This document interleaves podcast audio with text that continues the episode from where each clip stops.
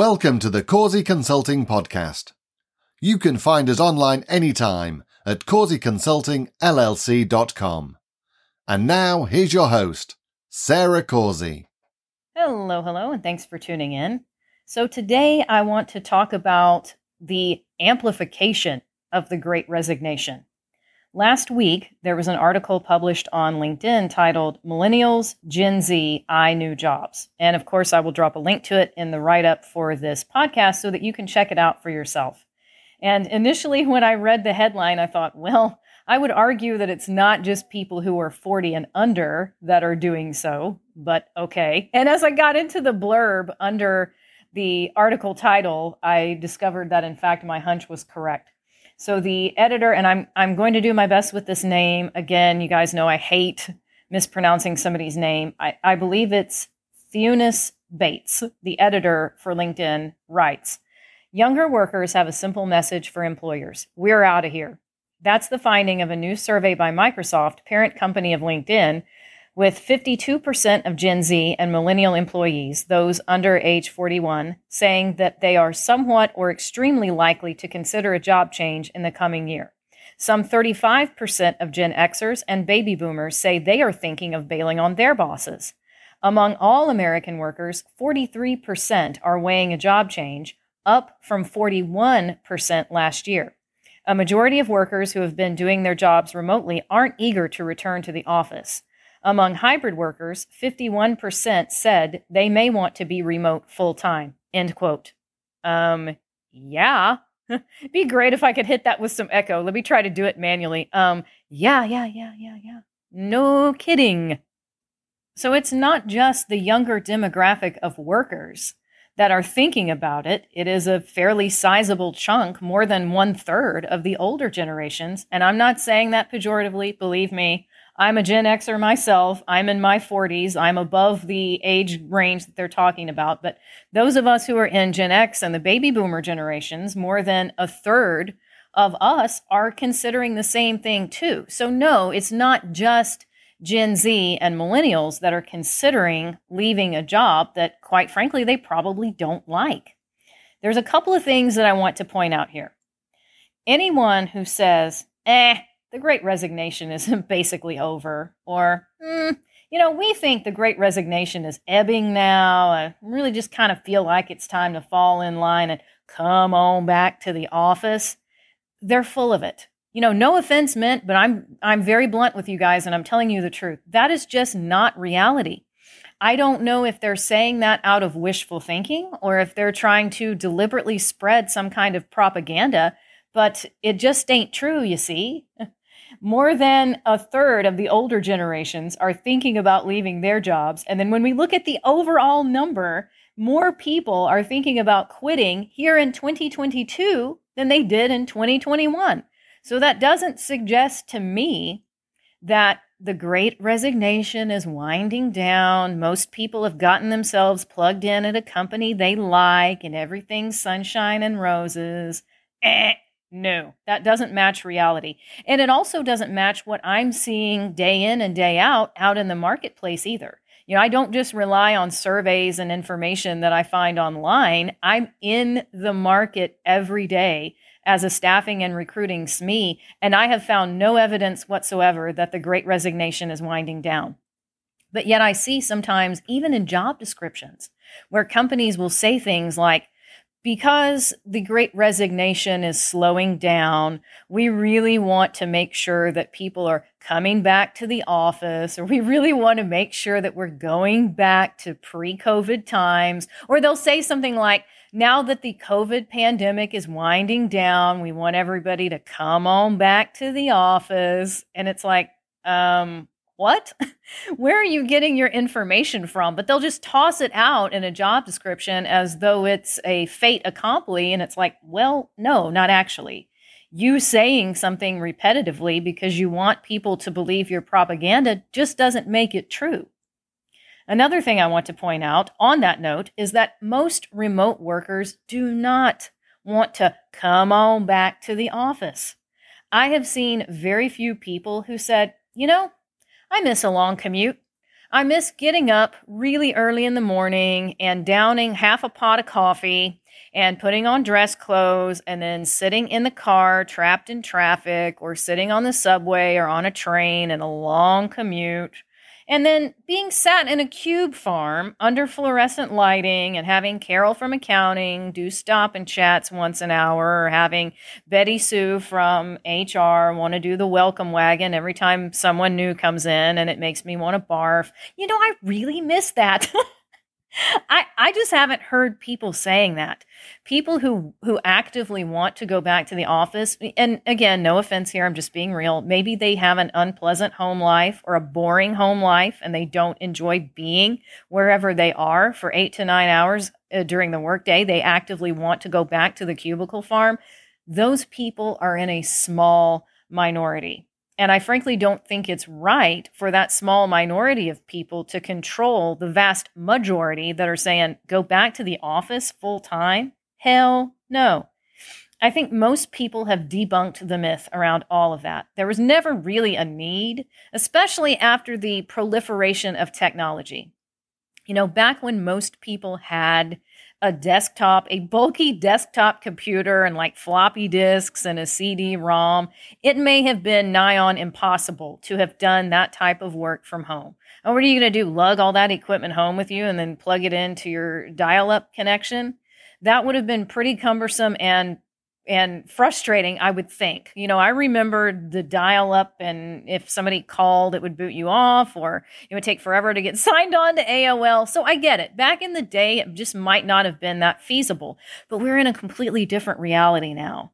So, for the past few years, everybody having to be butt in seat in an office, what I unaffectionately call the digital panopticon, where you either are being surveilled or could be surveilled at any given time.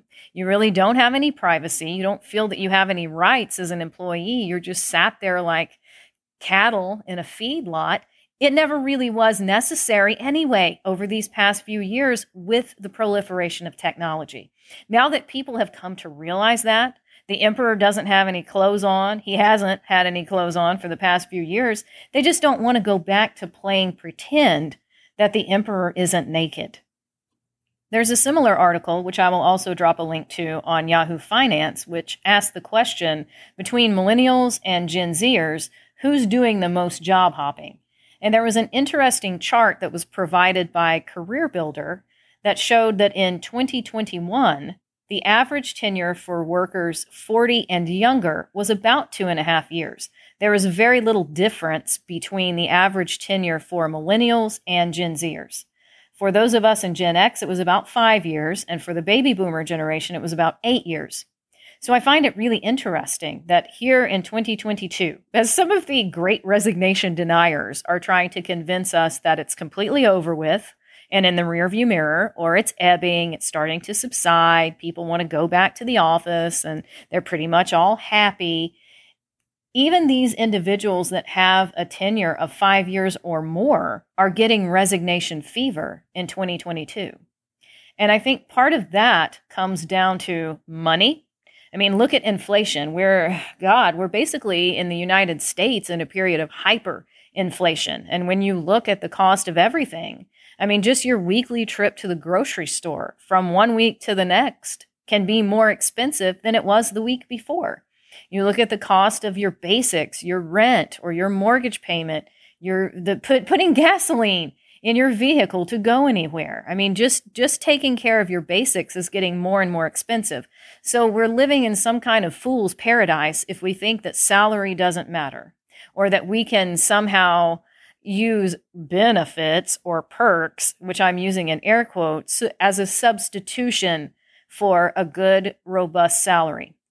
Now, when I say benefits, I'm not referring to things like health and dental insurance, which are very important. I'm talking about things like the Jelly of the Month Club, a slide in the office, a foosball table, virtual happy hour, margarita Mondays, crap like that. You cannot package up Margarita Mondays and mail it to your mortgage company, or you can't pay rent to your landlord with a slide in the office.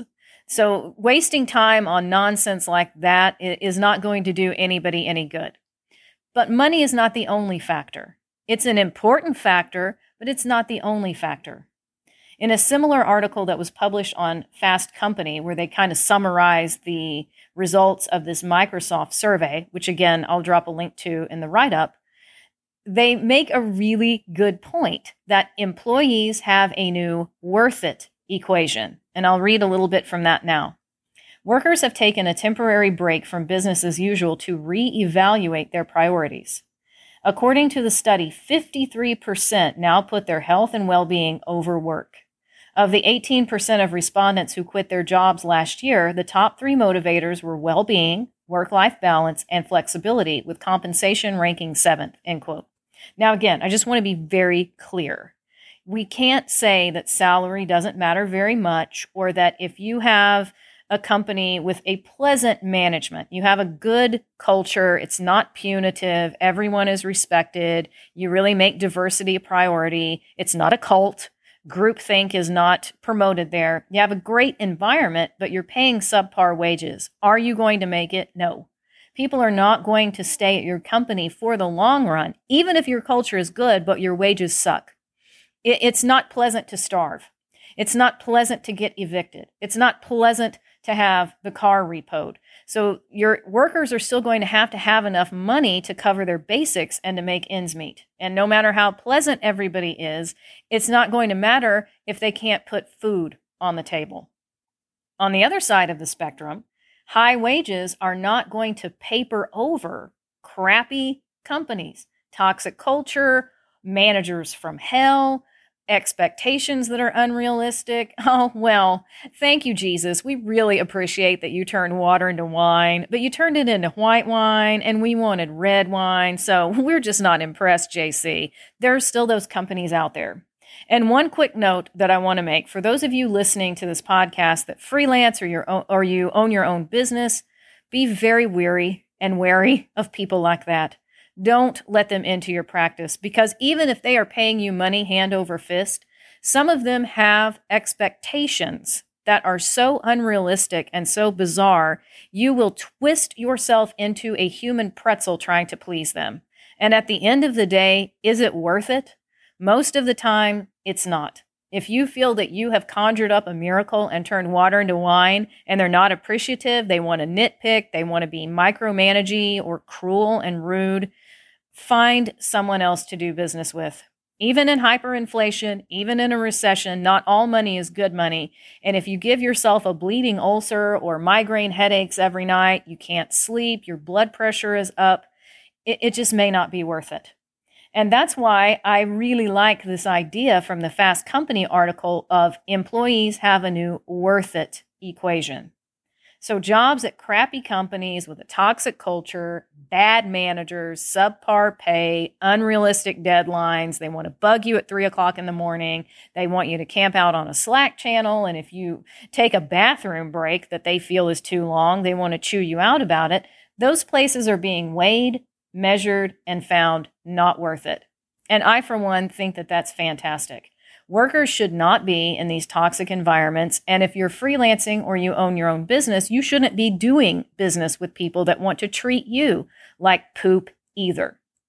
So, to sum it up, are there great resignation deniers out there? Yeah, there are. Are they correct? Nope, they're sure not. We hope you enjoyed today's episode. If you haven't already, please take a quick second to subscribe to this podcast and share it with your friends. Thanks for tuning in. We'll see you next time.